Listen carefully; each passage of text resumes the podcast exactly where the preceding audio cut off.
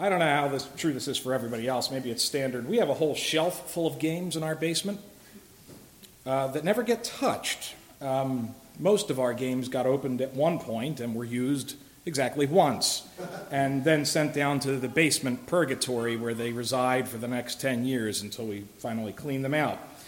Um, what are, what are your favorite kind of games here? You can shout them out. What are, what are some good games, good, worthwhile games? Chess? Oh, that's somebody's old fashioned. That's good. Sorry. What was that? King of Topia? Oh, King of Tokyo. I don't know that one. Okay. Cool. Cool. Apples to apples. That's a classic. Very. Pinochle. Does anybody know how to play? My parents play Pinochle, I guess. Yeah, okay. Very good. Yahtzee. Oh, wonderful. How many of you are fans of video games? Okay, so everybody under a certain age, and, and yeah, okay, very good. I like video games, personally. But Santa doesn't bring them often to me, and that's because Mrs. Claus says that they're a waste of time and rot the mind. now, that hardly seems fair. Some video games are quite educational, and even if they're not educational, it's not like I'm reading Twilight novels. I mean, is it really so bad? I don't know. All I'm saying is there's worse things in life. Uh, I grew up in the era of the original Nintendo system, the NES. And it was a great system, but it had a lot of technical issues. You know, you couldn't really save games, and then they, it would like wipe things out, and then it would just start restarting, and it would just reset back to the main menu and this and that. So eventually, I moved on from that into computer games. And one of my all time favorites, which even Georgia liked for a time, uh, is Sim City. All right, who here ever played Sim City? Okay, that's a fair number too. And I know it could have been any one of them, there's a lot of versions. Uh, I played the original, and I, I got pretty good at it uh, because I cheated. And it wasn't a very realistic game, uh, I'll admit. But uh, SimCity 2000 was better. I wasted more hours on that, building many cities in that version. And um, occasionally in that game, you would destroy it for fun, right? That's what you did. Uh, they had a whole disasters menu drop down, right? And you could send floods and fires and uh, riots and earthquakes and all monsters, you know, pretty much anything you wanted to. And the sirens would go off and people would panic and things would explode, and it was a lot of fun. These were simple pleasures for simple people like me. Uh, in recent years, Jake and I both got hooked on SimCity 4, which I had to download online. I, I, it's a much more detailed game. I'm sure it's already rather dated, but I only play old games. That's just the way it is. Um, but I thought it was a fairly realistic game, and it's a lot more fun than the older versions. Uh, and you can connect all the cities you create together, which is kind of cool. So you can create a whole world of things, right? And so I've got a few cities going on there. I haven't played it recently, but it's a lot of fun.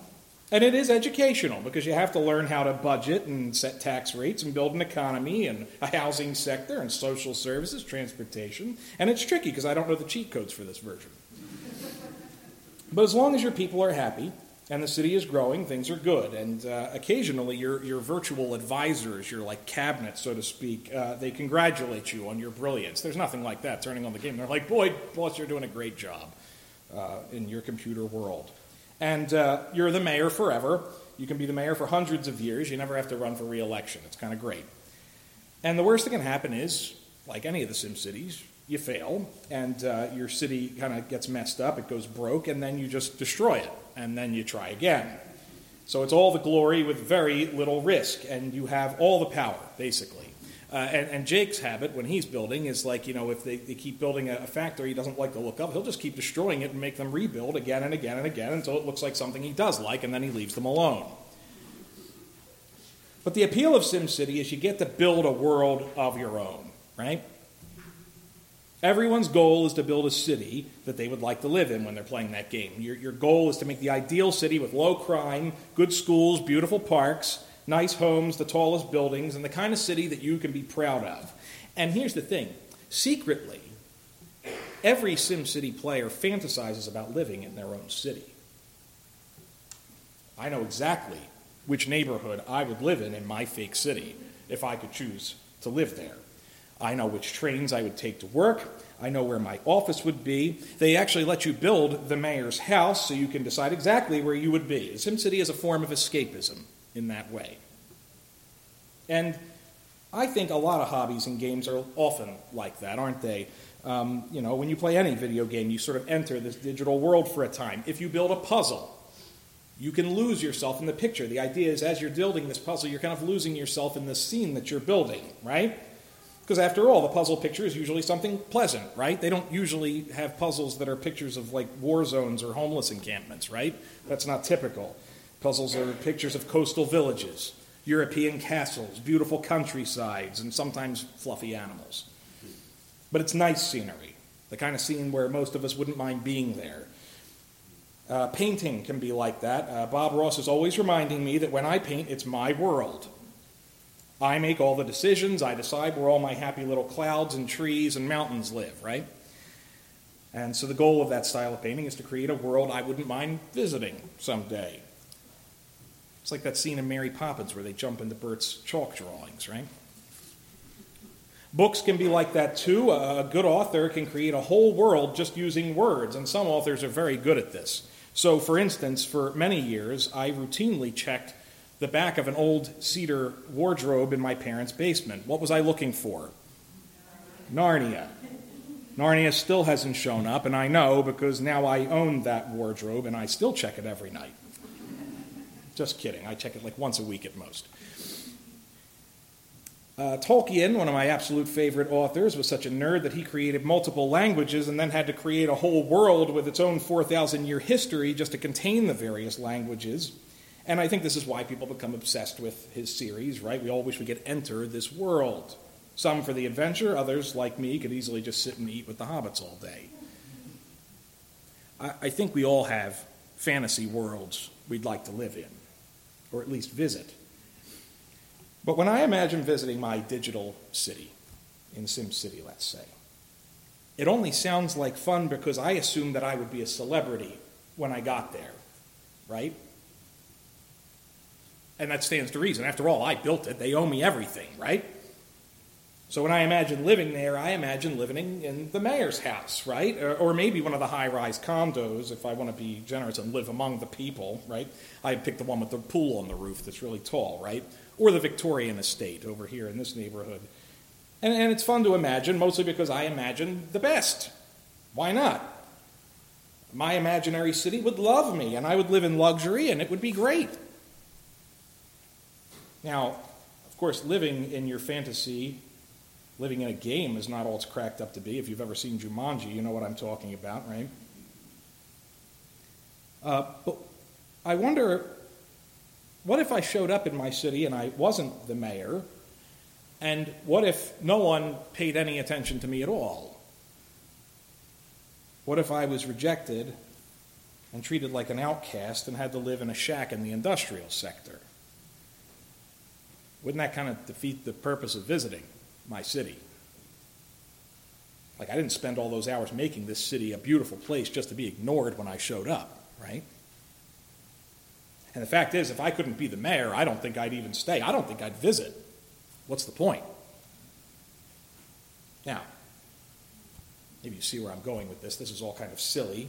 Uh, these worlds are just imaginary. My imaginary world probably isn't all that interesting anyway, but beloved, we are here tonight to celebrate someone who created something real, a real world that is interesting and not something on a screen or a canvas or in a book, something that could be touched, something that could be lived in.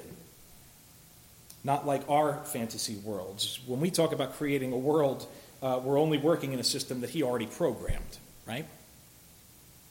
Our entire reality, what we know, is a product of his imagination. He wrote the code for everything from DNA to the way that the orbits of the planets work. He created a world that eventually had more languages and a far more detailed history, even than anything in Tolkien's world, or Star Wars, or the Marvel Universe for that matter. You name it. It has more wonders than Narnia. It had more beauty than a Bob Ross painting, and it's more complicated than the very hardest puzzle. And we celebrate tonight that he became part of it. If you want to put it this way, he entered the game.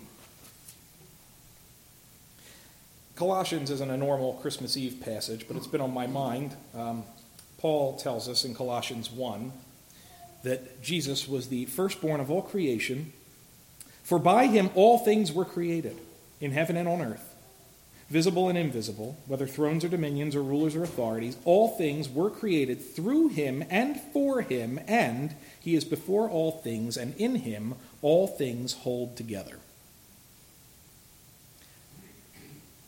It's hard to overstate what a big deal Jesus is. The entire world, everything we know, from the farthest flung galaxy, is his plaything. In other words, he didn't just create a world, he created all the worlds, including the imaginary worlds that are in our alleged minds the physical universe and even the invisible stuff. Everything was created by him, through him, and for him. And Paul says that he also sustains it all. In him, all things hold together, he says, meaning that without him holding it together, it would all fall apart completely and immediately. And yet he entered it. He jumped into the pages of his own book.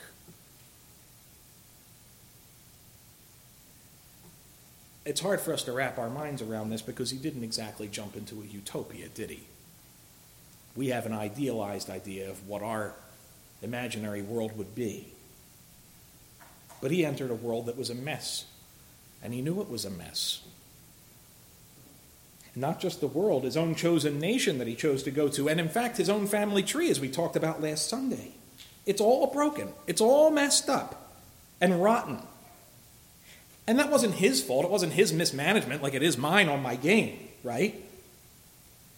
It's not his fault. His design was perfect. Someone else came along and screwed it all up, like those idiotic environmentalists that are like throwing mashed potatoes at the Mona Lisa in the last few months, right? Like somebody just came along and tried to ruin it and did.